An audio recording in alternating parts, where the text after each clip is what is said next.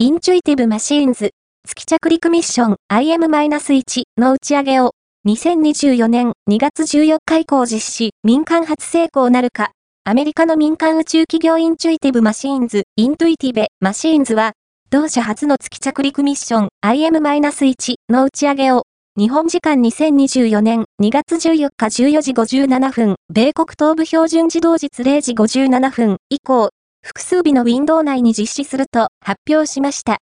IM-1 ミッションは、同社が開発した月着陸船、ノバシーによる初の月着陸ミッションです。着陸船は、オデッセウス、オデュッセウスと命名されており、アメリカ航空宇宙局 NASA の商業月輸送サービス CLPS の下で選定された5つのペイロードと NASA の6つのペイロードを搭載しています。ノバ C が着陸に成功した場合、インテュイティブマシーンズは月面着陸に成功した初の民間企業となります。